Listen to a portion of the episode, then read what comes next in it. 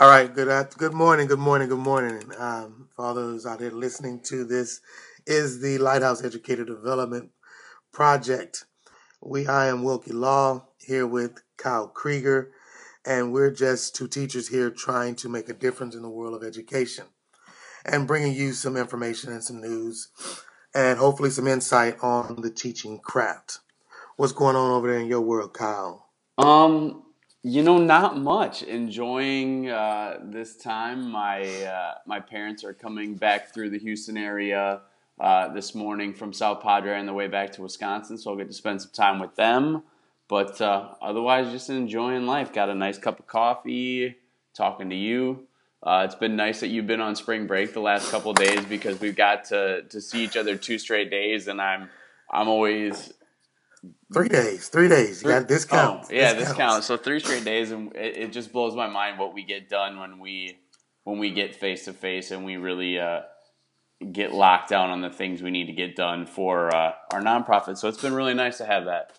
Yeah, awesome. It's been it's I'll say that it's it's something about being off and refreshing your mind when you don't have to think about what's next or the next day and you can just kind of just wake up and go.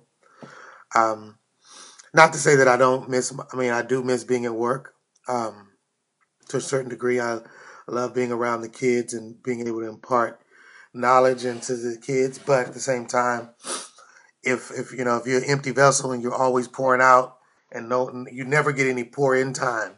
Yeah, you right. Know, you, you don't. Um, you, you you're gonna stay empty. So I feel pretty good. You know, like I said, I just finished up my book, um, and I know this is not part of the book review, but we will probably one day. Um, the um, I feel like going on Ray Lewis story. Um, amazing book, just gleaning gleaning so much insight from his story, and even seeing the parallel between sports and education. Uh, I think a lot of times we don't look at it in that terms, but building a quality, a top quality sports franchise. It's really just like building a top quality uh, educational system. But we'll save that for another day. Um, but we'll go ahead and get into it. I know you you've been wanting to do this We Connect, and I like the fact that it's not. We don't have a. Uh, you haven't told me what the right. card is, so right. it's just like getting a real experience of not knowing what they are. Um, do you do you want to intro a little bit about how we uh, came to know the people from We Connect? Ah, uh, Chad Littlefield, man, God, I just have, I can't say too much about him. He's a phenomenal spirit. Um, being able to be in the same room with him um, in New Mexico was just phenomenal, and watching him take what almost four hundred, yeah, four hundred uh, educators um, most of them from higher education where you don't get the collaboration as much as you do in the you know pre-K 12 system and have them going around and talking and engaging each other in meaningful conversation. Uh, you know, I think about the fact that a couple of the guys that we met, we met through that little interaction and that we're still in touch with right now. Um, big shout out to Dr. Watawa out in New York. Uh, um, can't think of everybody's name. You know them better than I do. Um, uh, who else was with us at that group? Um, oh, Ch- Chaplain Greg. Chaplain Greg. Oh man, gotta love Greg. Um, yeah, yeah. The rest of the crew. Uh, uh, Jonathan from out there in, uh, from iHeart, our iHeart Mentoring in Akron. Yeah. So uh, yeah, great, great group of people. But I was just like you said, like you were saying, you know, we Connect has sets of what we're using is called their Connect cards, which is just a set of 60 cards that are color coded that give you, um, you know, lighter questions and then self. There's a set of self self reflection questions, and then there's the think a bit deeper questions in their color code, and it was really it, it, was like it's like you said for 400 people to be in a room that many of whom had never met each other it was such a natural conversation. And i really the, my favorite thing about his presentation though was he he really drove home the point of listening to listen not listening to respond. Like he he he he made it explicit that you could not say anything back to the other person until they had finished talking, and that was. And can I and can I just add to that because that it, it, it so perfectly flowed in with our, our trip to New Mexico because that was a topic of discussion even between ourselves um, about when to respond and how if we're conscious of the fact that when we speak and when we talk with each other a lot of times i don't think it's conscious for us to realize that we're really cutting people off a lot you know we're really assuming we know what the next question is going to be and immediately responding to it without i mean it, it's almost effortlessly. It's not i don't think it's malicious. Uh, i think it's just become a part of our society where it's like okay you've given me the first bit. I know the rest. I got it. You know um, and not really knowing kind of going off half cocked and so um, yeah it, it- like i say that that portion was amazing and and like i can say he for him to facilitate that with with everyone and then going back and watching his ted talk about when he did that same thing at the university of um, at Penn State. at Penn, at Penn State. They there were more people there at the TED Talk, and yet and still he did the exact same thing. It was less about him engaging an audience, and it was more about the audience engaging themselves in meaningful conversation, which is something that in this day and age is is probably one of the the the biggest broken window in in every business is that lack of authentic conversation one to another. All right, so here it is. I'll let you, I'll let you answer first because I know that my answer is going to take a long time. Uh, What is something you do differently than most people? This is a purple. This is a purple. So this is a. Uh, let me get let me get the color code again. Purple is self reflection. So this Self-reflection. is a self reflection question. What do you? What is something you do differently than most people?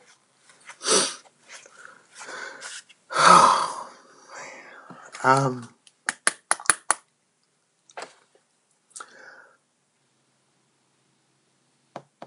most people see that that that phrase gets me because I would probably have to say it. It would be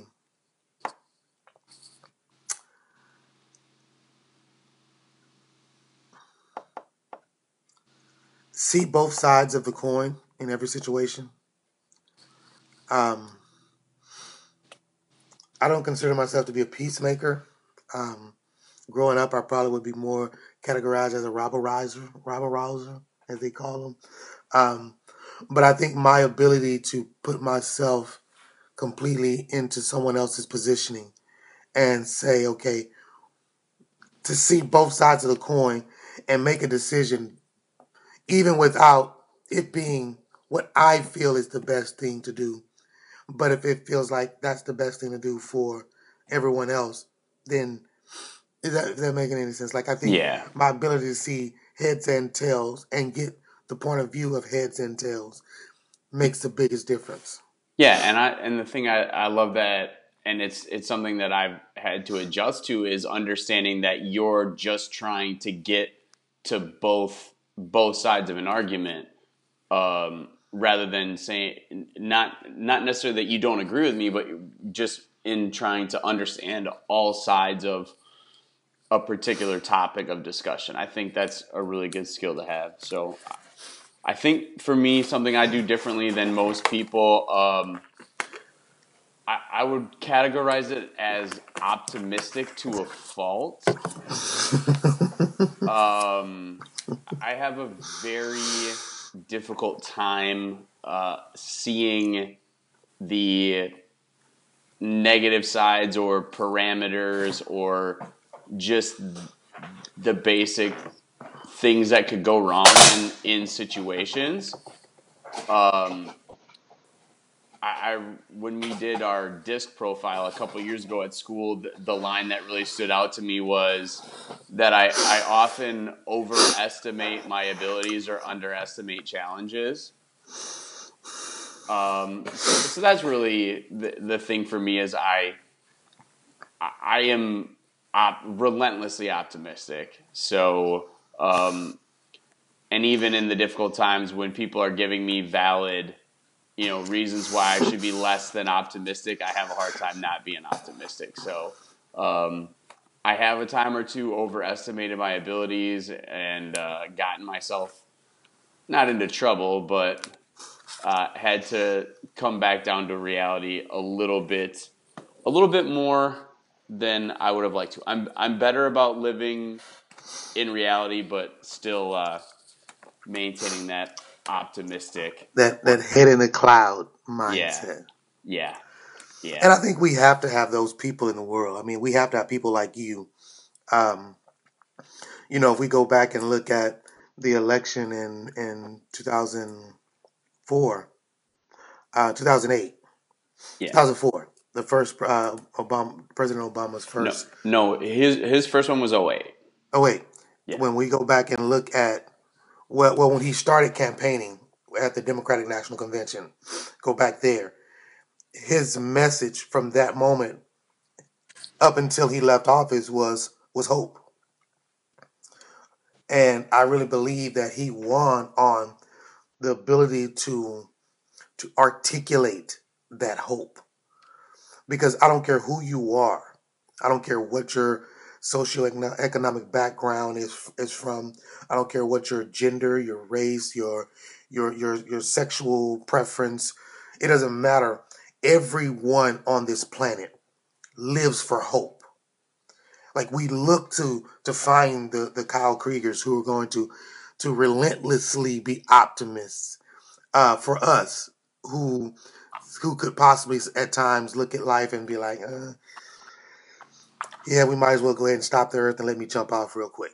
You know, um, so I, I mean, like I say, it's it's it, it, it's it's refreshing. Let's say that it's refreshing in a world of um, of of people who doubt. And I put you in the same category with one of my good friends, uh, Greg, who just so happens to be a personal trainer. Also, um, um, funny how that keeps coming around, but um, he he's one of those guys who, as I remember, maybe about 15 years ago, we were sitting in his living room. His power had got shut off. It was the middle of winter. It was him and his dogs, and he invited me over. Um, and when I got there, we were sitting there in front of the fireplace. The fireplace going. I know this sounds a little crazy. And I asked him, I said, gee, you know, you want to just get the dogs and come back to my house with me? And he was like, no. He goes, you know, I'm hopeful that by the morning they're going to resolve the issue and, and everything's going to be okay. And he said, I got to this point living on my faith and my hope that tomorrow is going to be better than today. Why give up tonight because I face adversity? And and that that that cemented to, to me uh, him in my I call it my my my my personal hall, faith hall of fame. He, he is cemented in there permanently because of that. And you likened unto him is it's it's almost the same. So it's wonderful to be business partners with somebody who's so, uh, as you said, I love that term, relentlessly optimistic. I love it. I love it.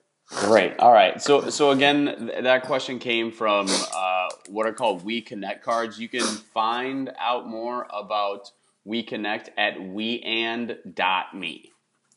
So that that is the website we and dot me. Uh, we'll link it up in the notes underneath our episode to make sure you can see it. But uh, it's been super helpful. We've used it probably four or five times with teachers, and, and every time it's gotten a really good response and really good feedback. So moving into the next section, we, we decided that each podcast we would we would do a book review or not necessarily a review, but just talk about one of the books that's really had an impact uh, on the two of us, making sure that at least for the first few, it's books that we both read.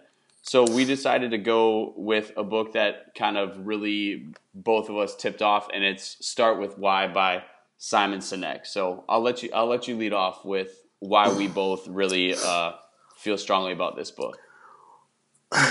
well, um, first, my introduction to Simon Sinek was um, was through his video. Um, I can't remember if it was a TED Talk. TED Talk. It's one of the it's one of the four or five most viewed TED Talks of all time. And and what struck me is that when he talked about the the uh, the golden circle and how it even though he he is a business minded individual, the concept that he that he's introducing is almost really anti-business because we don't see that type of of commitment in in real business. Um, but when he talked about, um, I believe the, the, the first time I saw it was a little. They did an excerpt of um, of that that talk where he talked about Martin Luther King. When he talks about, I didn't have Martin Luther King didn't create a, I have a, I have a plan speech. His speech was, I have a dream which outlined why he was doing it because of the dream. And when he talks about how if you don't know what you're starting with, you know, you have your what, you have your how, but when you get to the, the to the why, the why is what pushes you. And you and I talk about it all the time, especially as it relates to me and my my challenges with physical fitness. I'm getting there, bro. Trust me. I know. I'm putting it, I see you. I'm putting it, and I keep putting it out, and I keep talking about it to everybody because I want to make sure it's not a secret that that this is something that I'm genuinely dealing with and trying to better myself in. And as I'm sitting here at my daughter's desk, y'all can't see it, but I'm looking at a picture from her when she was about 18 months old, and you know that's my why. That's my why. I can't you know, believe she's 11 now. Oh man, it's craziness. That's my why. You know, when I look at her, I I I say, why do we do LED in my eyes? Is because I know she deserves a teacher in every one of her classroom who's going to nurture her and create that type of thinker in her. And I know a lot of what I do and how I deal with students and how I deal with with adults is because of Simon Sinek's book. I want everybody to discover what's the fuel, what's the why that's fueling your passion. Because you can't get it any other way unless you have an established why. Yeah, you know, the thing I really like about the book is how he levels so many comparisons to to companies or individuals that have their why at the core uh, oh, versus yeah. ones that don't. You know, like even just he, he gives an example of how you know Microsoft, IBM, or those other computer companies market their computers compared to how Apple markets their products. Like Apple gets to the heart of why you want to use their product.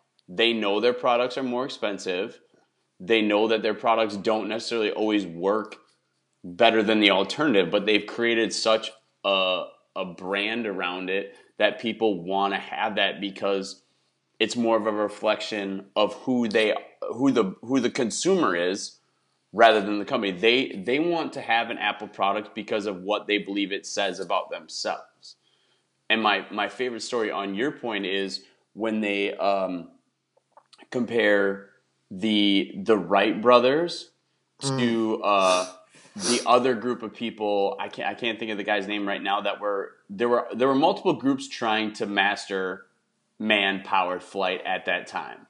Mm-hmm. Um, and there was a group that was like funded by the government. They had all the tools, they had all of the best, you know, professors and engineers from all over the country.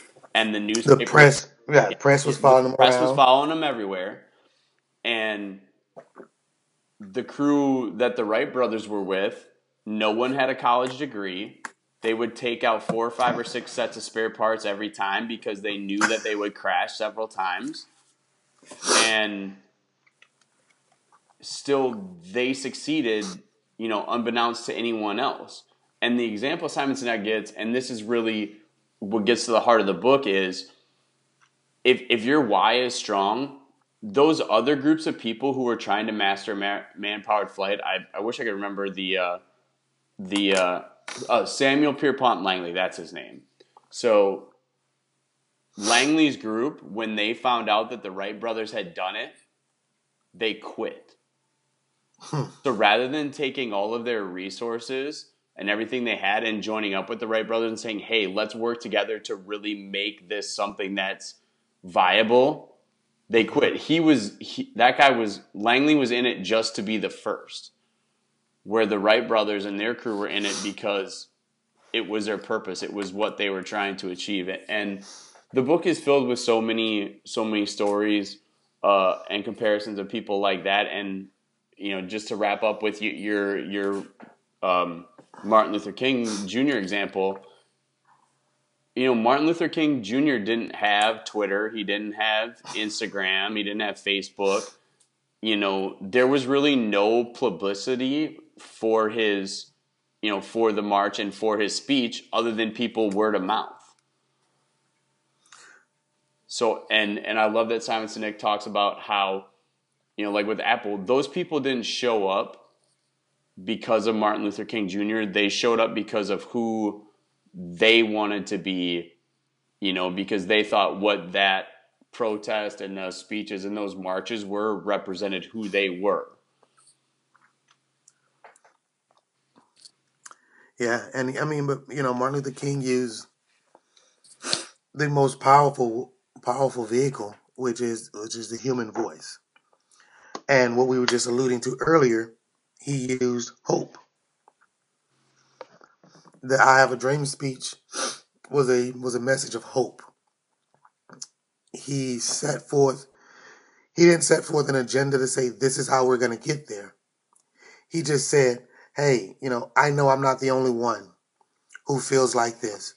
So let me just say it." And even to think about the fact that that wasn't even his planned speech for that day you know, he had written, you know, as a minister, um, you know, we we know um, when you once you've spent time and you've written and you've scripted something out, you want to go with what's there. But sometimes the environment dictates that you deviate, and that was a deviation that he made that made history. Um, no other speech that Martin, uh, Martin Luther King has given gets as much um, publicity as the I Have a Dream speech. And it wasn't even what he scripted. He, you know, back then, the Baptist ministers, they would write everything down so that they would have a, a, a, a blueprint of what they're going to discuss. That wasn't in his blueprint, but that was his why. He was even doing it. So when someone mentioned and said, hey, tell him about your dream, Martin. Tell him about your dream. And, and, and he, you know, I have a dream that one day my children will be judged by the content of their character, not the color of their skin. You know, and even as we think about in education, it's almost, you know, I, I love the word renaissance, you know, we don't we want we try to stay away from the word reform. Yeah, we um, yeah, yeah. Uh, but to have that type of rebirth, the revival, uh, rejuvenation, it's almost as if we need that voice crying out in the wilderness so that teachers can know there's hope. And I think that's what we want to do here at LED is that we want to give educators and administrators and leaders that sense of hope that despite the headline, despite what you see every day, there's hope for for for, for, our, for our educational system. It's not in creating brand new tests. It's not in in in making it more rigorous. You know, it's not making it relevant to the students from where they came from. It's by building relationships with those students and trusting that those students will then take that blueprint for building a relationship and apply it in every aspect of, their life so that they can then, as we like to say, leverage that relationship for so much more in their future. All right. Yeah, that's that's perfect, and that really leads us into to the main topic of of this podcast in terms of what we've been talking about. And we from the beginning, this podcast and and really everything we do at LED is just the continuation of conversations we've been having now going on four years. So uh, we really just every week want to talk about you know what's on our mind and and the thing that's been on our mind most the last few weeks is is culture um, as we set up our Lighthouse Educator Academy, which is going to be our two year long program for new teachers uh, in mentoring, as we get set to try to find ourselves our own space, the, the, the idea and the concept of culture is is one that is at the heart of what we do because the culture of education from our perspective like you were saying, it there's a lot of places where there doesn't seem like there's a lot of hope. Hmm. and there's, you know, it just shouldn't it doesn't have to be that way for teachers.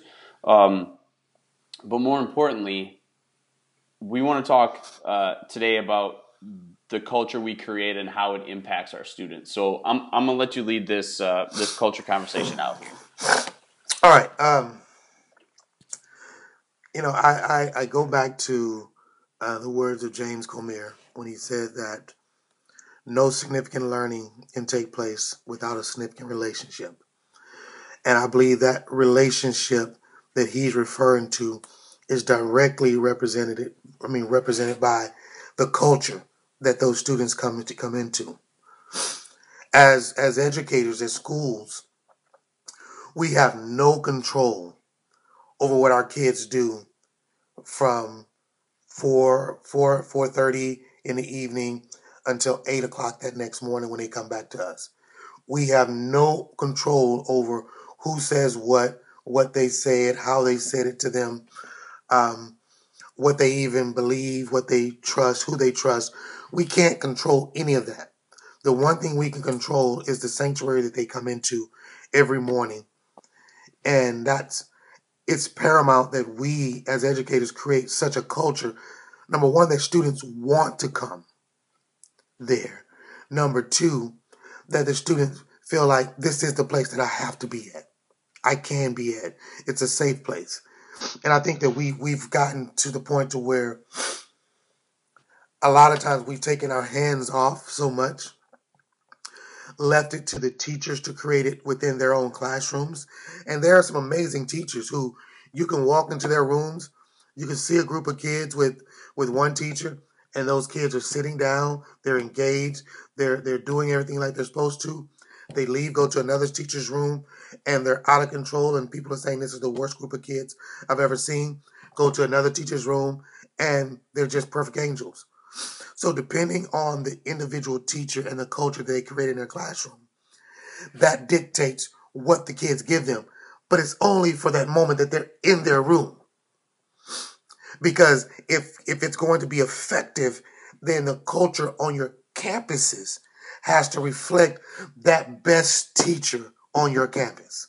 And I know we don't like to compare teachers, we don't like to do these comparisons, but the reality of it is education is it's, it's comparison. That's what we do all day long. We we develop these matrices. We develop all these these uh, heat maps where we're comparing students in their proper demographic with their proper skill set group with their prop within their you know social substandard subcategory.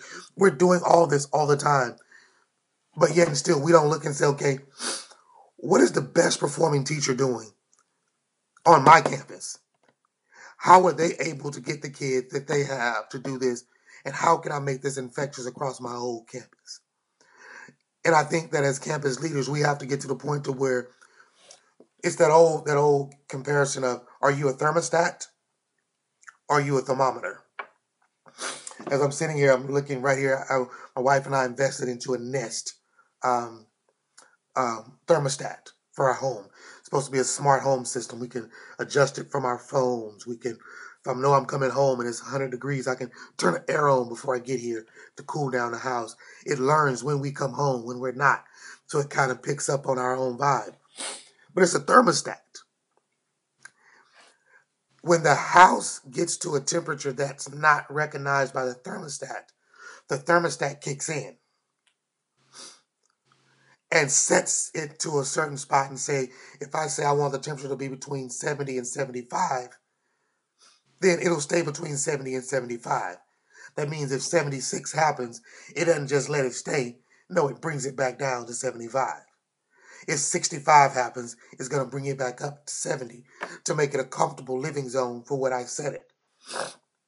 Our schools have to stop being thermometers and just simply measuring what our kids are bringing us. Our campuses have to become thermostats to where the kids walk in, they know, hey, we're between 70 and 75 here.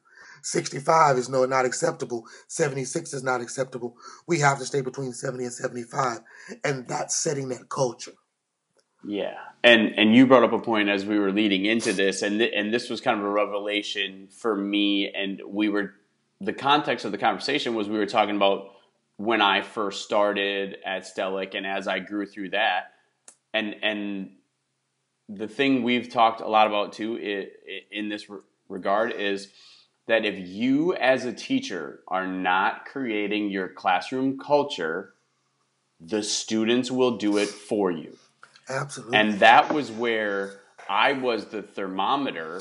So, however, my students ran, that was how I ran. If they ran hot, I ran hot. If they mm-hmm. ran cold, I ran cold. On the days where we were all on an even keel, it was great.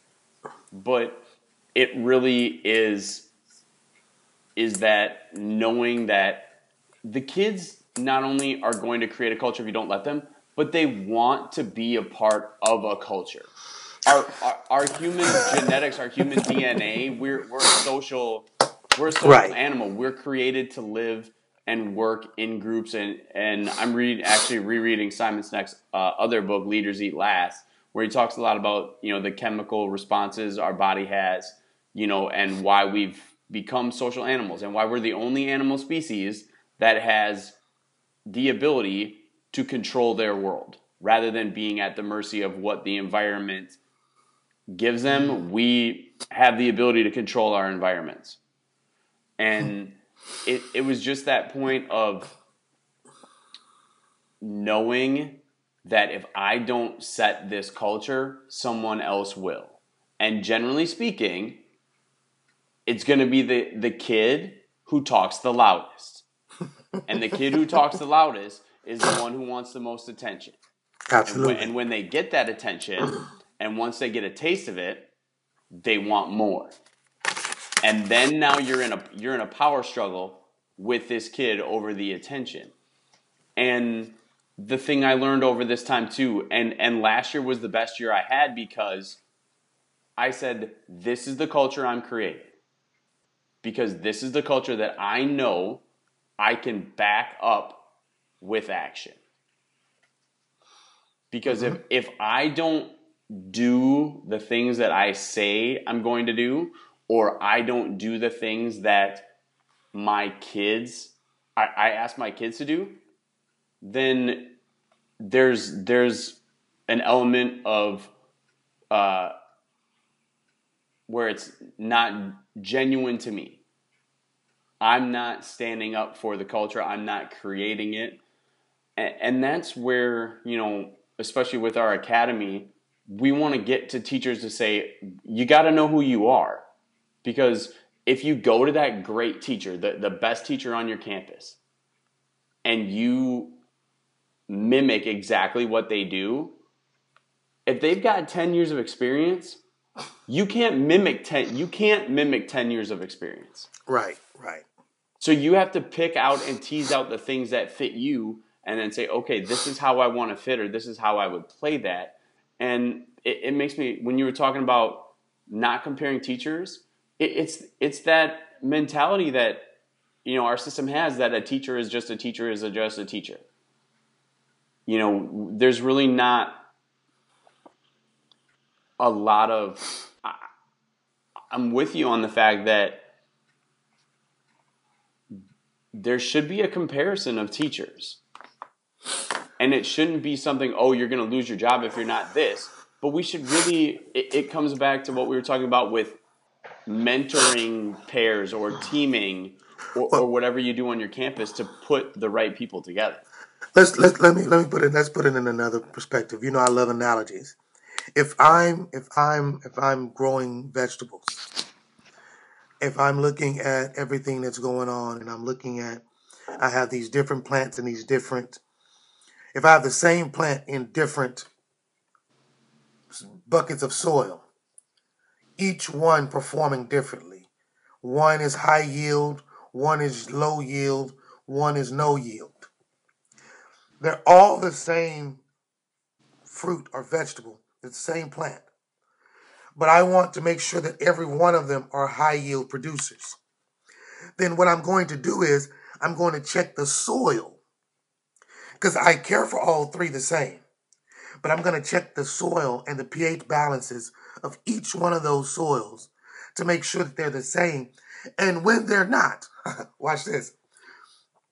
When I find discrepancies from what is my high yield, my desired outcome, I add to or take away from that particular pot in order for the, the vegetable or the fruit that I'm planting to flourish the way the high yield is. Why? And that's not so much comparing teachers to teachers, is comparing practices to practices and determining what is the best practices for my desired result. Yeah. My like as we always talk about, I like to talk about what's my end game. if my end game as a farmer is to make sure I have high yield crops, you know, you want to make get the highest yield in the smallest amount of space you possibly can. Because that's going to ensure that you're going to continue to be able to do this. But if I'm if I see that there's some that are struggling, then I have to adjust the pH of that soil and maybe I'll try repositioning, moving this one over here and say, maybe this one's just eating up too much light. And I'll move them around. But when you move a teacher, and I have a perfect example of this on my campus, from one environment to another, and the results are the same, that one it should be your that should be your benchmark to say, okay, what is it about this individual teacher that they can go from point A to point B to point C and still get results in different soils. What is it about this one? You know, my buddy was telling me about cloning citrus plants because I want to put some oranges and lemons in my backyard. I was like, but I don't want to go from a lemon seed to a lemon tree because that's years before I'll get a result. He said, no, clip off a branch and clone it. Because that branch is part of a mature tree, which will start to bear fruit the moment it takes root. So, what are we doing in education to where we're not bearing fruit? What are we doing? We're not looking at, you know, while we were sitting there talking, I started looking up, I Googled the top 100 companies to work for, according to Fortune magazine. After my Google search pulled up the top 10, I found it interesting that for like the six year running, Google happens to be the number one company to work for in the world. Okay, why? Why? Culture. Culture. And I love this, this what they wrote in here. It says they have a rigorous, analytical approach to morale with a full attention to the culture. Yeah. And and that's the thing, you know, you look at it and you see, you know, we were I don't know if you've seen the movie The Internship with Yeah. Yeah. and and people assume that oh you you put in bean bags and a juice bar and a coffee machine and you give people food for free. That's that's not culture. Right. That's that's you know Because I can, I'll take your free food and go keep on being mean all day long.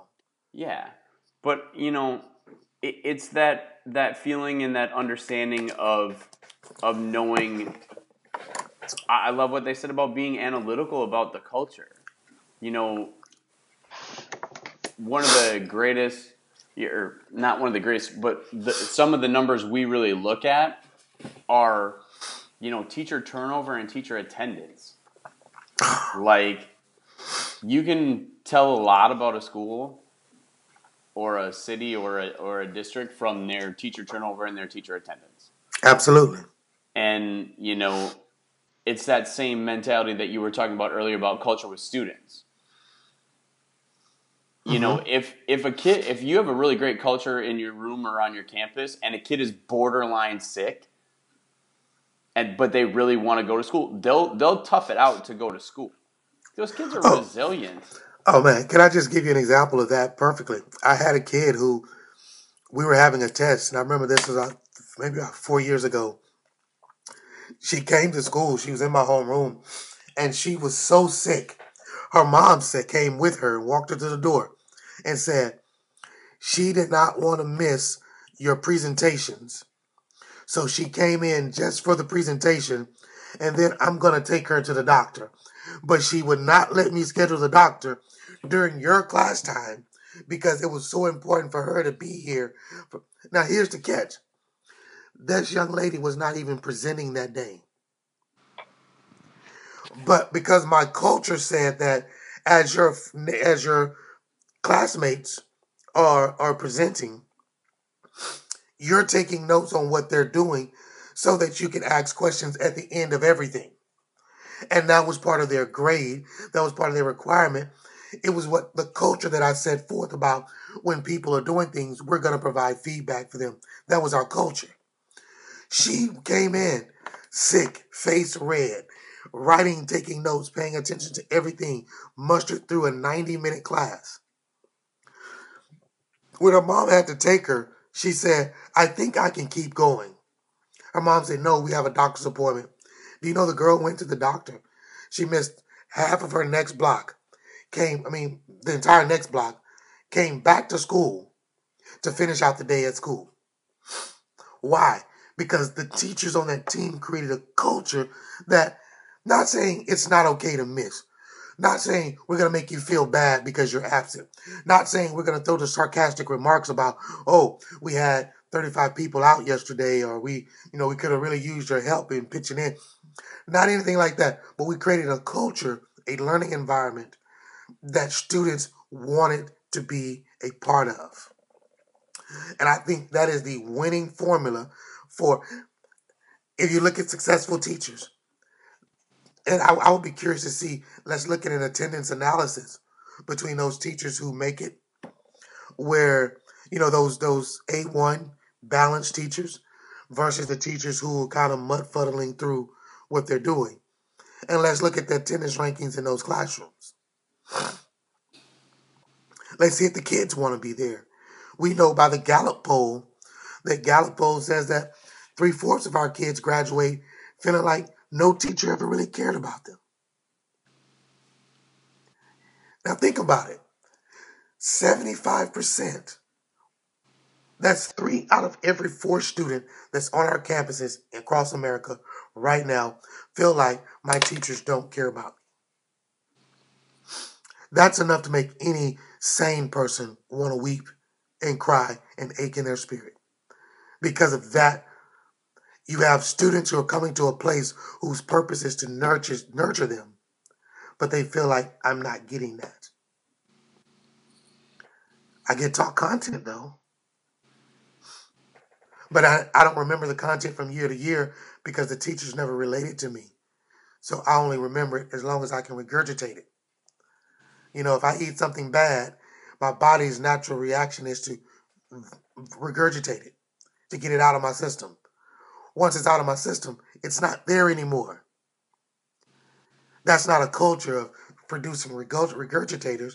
The culture is when you can teach kids who can problem solve, who can think beyond what you give them. Well, yeah. I mean, and, and to try to, you know, wrap it up and put a bow on it here, it, it comes to that point of, you know, the example you gave of that student who came in sick. If you don't have a genuine relationship with that student and they don't have a relationship with their their classmates. Because part of that is the accountability not just they have to you but the accountability they have to their classmates to really want to support them and, and, do those things. It, it comes to that that base part of what we do is is that relationship piece. Right. It's it's that it's that uni- it, it comes back to that universal skill of can you build a relationship? Because to have buy-in like that, to have a student so committed to you and your class and and to what you represent and what you stand for, you have to have a culture and you have to have a real relationship. Like and relate culture does not mean environment. Right. Because as we know as human beings, we can adapt to our environment or we can control our environment. Right.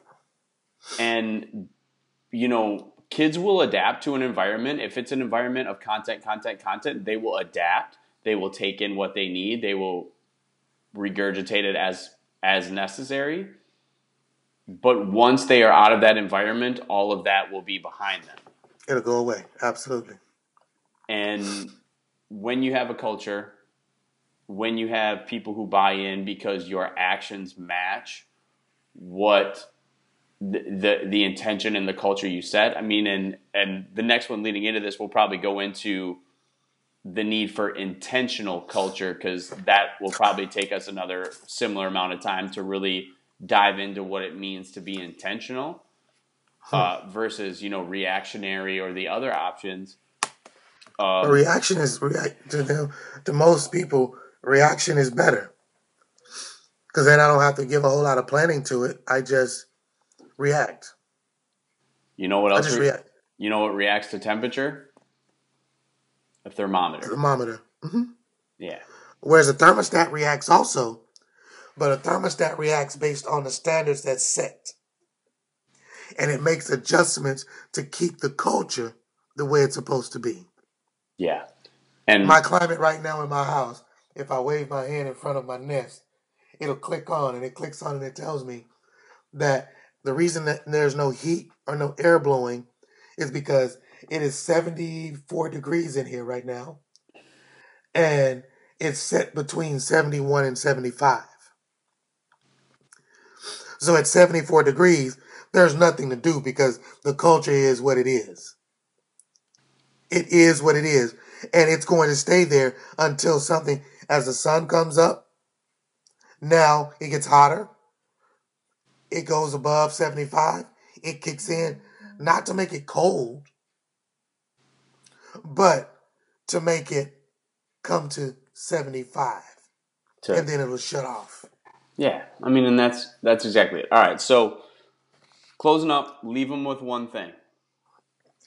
Um, Man, it's been a lot. Um, I guess it would be the, the idea behind saying if if